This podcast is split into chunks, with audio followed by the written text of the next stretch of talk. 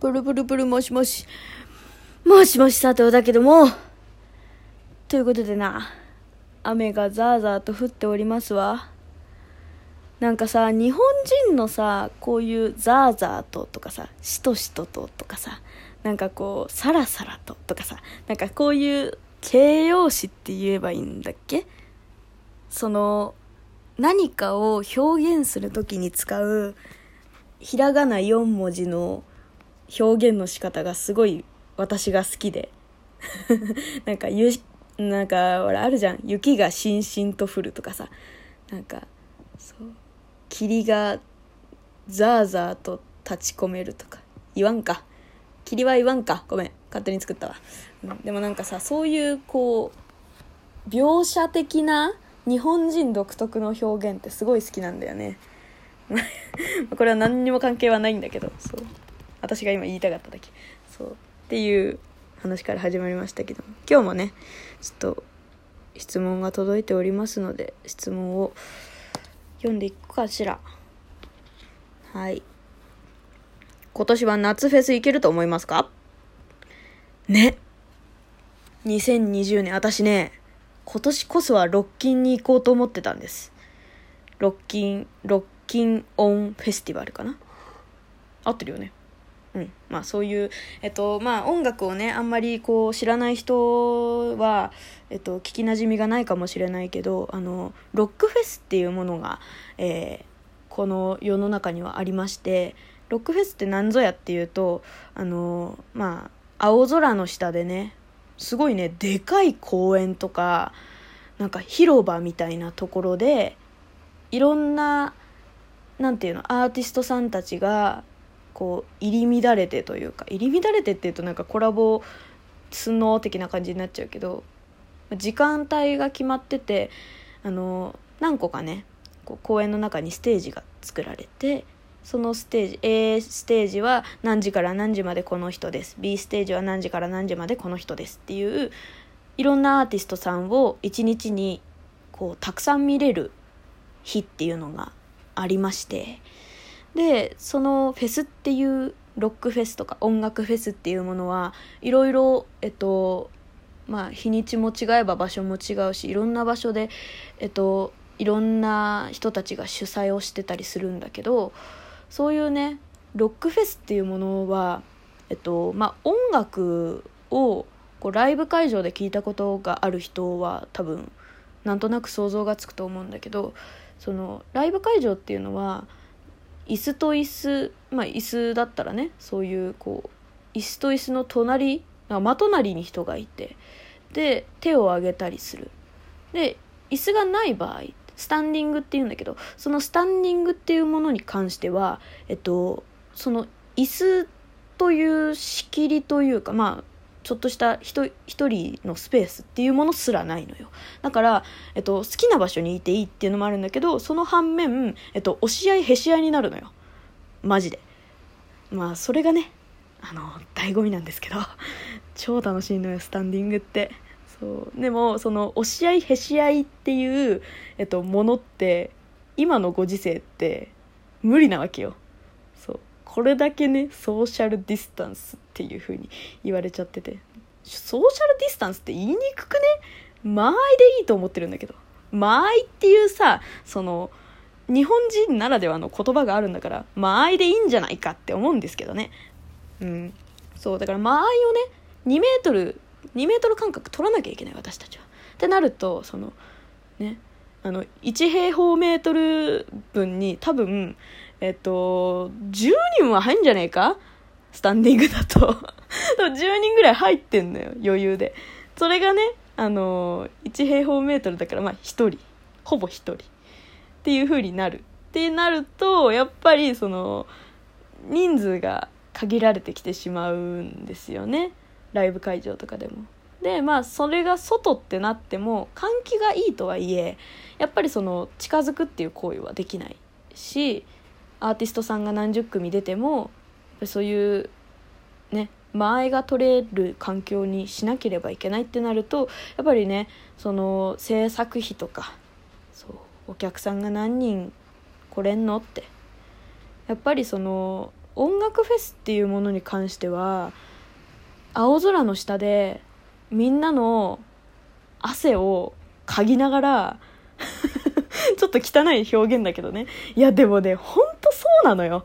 あのみんなの汗となんかこう感動して泣いてる人の涙とかその声援というか掛け声とかと一緒にそう泥まみれになって靴ももう抹茶っちゃになるのよ。なんでか知らんけど。もうさそれで押し合いへし合いの中音楽だけしか聞こえない時もあるのよもう。もみくちゃにされて私なんか背低いからさそのもみくちゃにされてでもねもう左手か右手だけはずっと上がってるみたいな それで、うん、もう「ああ!」ってやっぱこう突き上げる瞬間右手とか左手手をね突き上げて「うわ!」って掛け声をする瞬間がやっぱり超楽しくてそうでやっぱりその慣れてる人とかだと靴が脱げたとかいう時は「靴脱げました!」って言うと「ちょっとちょちょちょ」って言ってみんな間を空けてくれて「どこ靴どこ?」とか。靴が、ね、自分の見知らぬ靴があったら「靴落ちてました!」とかねやってくれる優しい世界ではあるんだけど。あのねもみくちゃになってみんなで肩組んでなんか手ブンブン上げる感じ？青空の下でね。そう。なんかみんなでさタオルでなんか顔拭き拭いちゃってさなんかほんと精一杯の 全力の掛け声。っていうのがやっぱりロックフェスの醍醐味なのかなと思うんですよ。そう。でも私は正直こんだけ語ってるんですけどロッキンしか行ったことないんです。そう。あの茨城のひたちなか公園っていうところであのやるすごい大きい公園なんだよ。そうだからねあの端っこから端っこまで歩くのがね結構かかる。もうのんびり歩いてたら30分ぐらいかかっちゃうぐらいのそう大きい声でやるんだけどそうそのねロッキンフェスティバルしか行ったことないんですけどでもね他のそう今年こそはね正直行けると思ってました。まあチケットも取ろうと思ってました。そう。でもねちょっとこのご時世ですからうん行けそうにないね今年はね。行きたいよね。なんかやっぱあの青空の下さこうねみんなで音楽を一緒に聴くっていう。あの空間ってロックフェスでしか味わえないんだろうなって。そう。あと夜もさいいんですよ。そう夜さあの星空を見ながら酒を飲んで音楽に浸るの。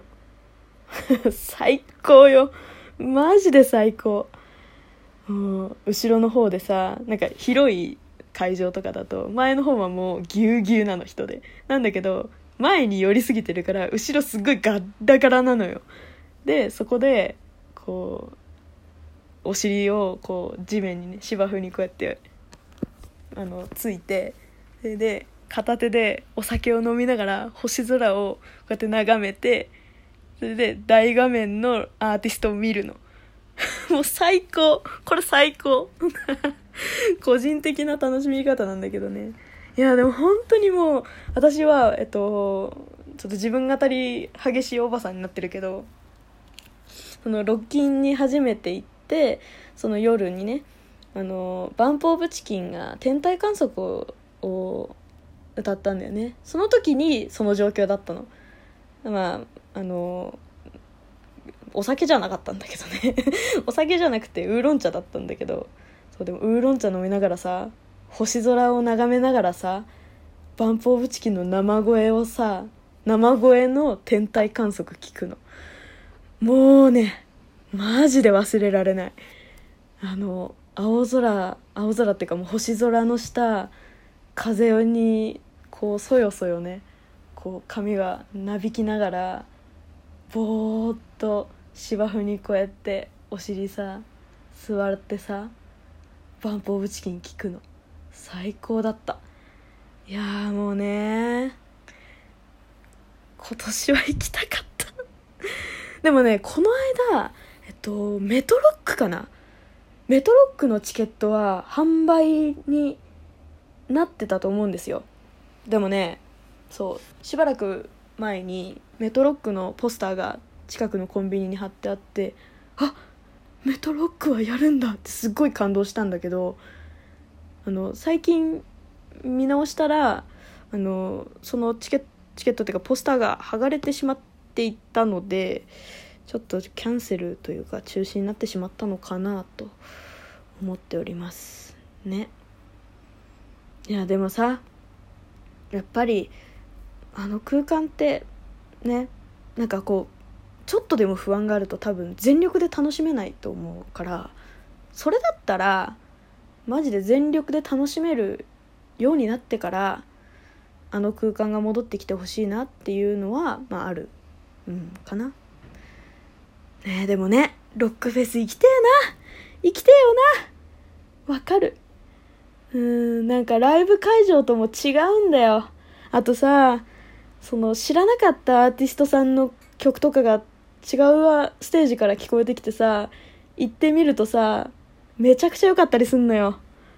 もう、これはね、2時間ぐらい欲しい。話すの足りないのよ。もう、いや、ほんとね。私は好きなアーティストさんが3、4組、ね、一つのライブで増えたりとかするんだけど、ロックフェスでね。そう。いや、もうほんと、様々、ロックフェス様々なんですよ。ね、ちょっとみんなもね、いや、もしこれの話を聞いて、ロックフェス行きたいなって思った人がいたら、ね、もし、ちょっと、自粛が明けて万全になって行けるようになってたらぜひぜひ行ってみてくださいね私も行けるようにするわじゃあ今日はこのぐらいでバイバイ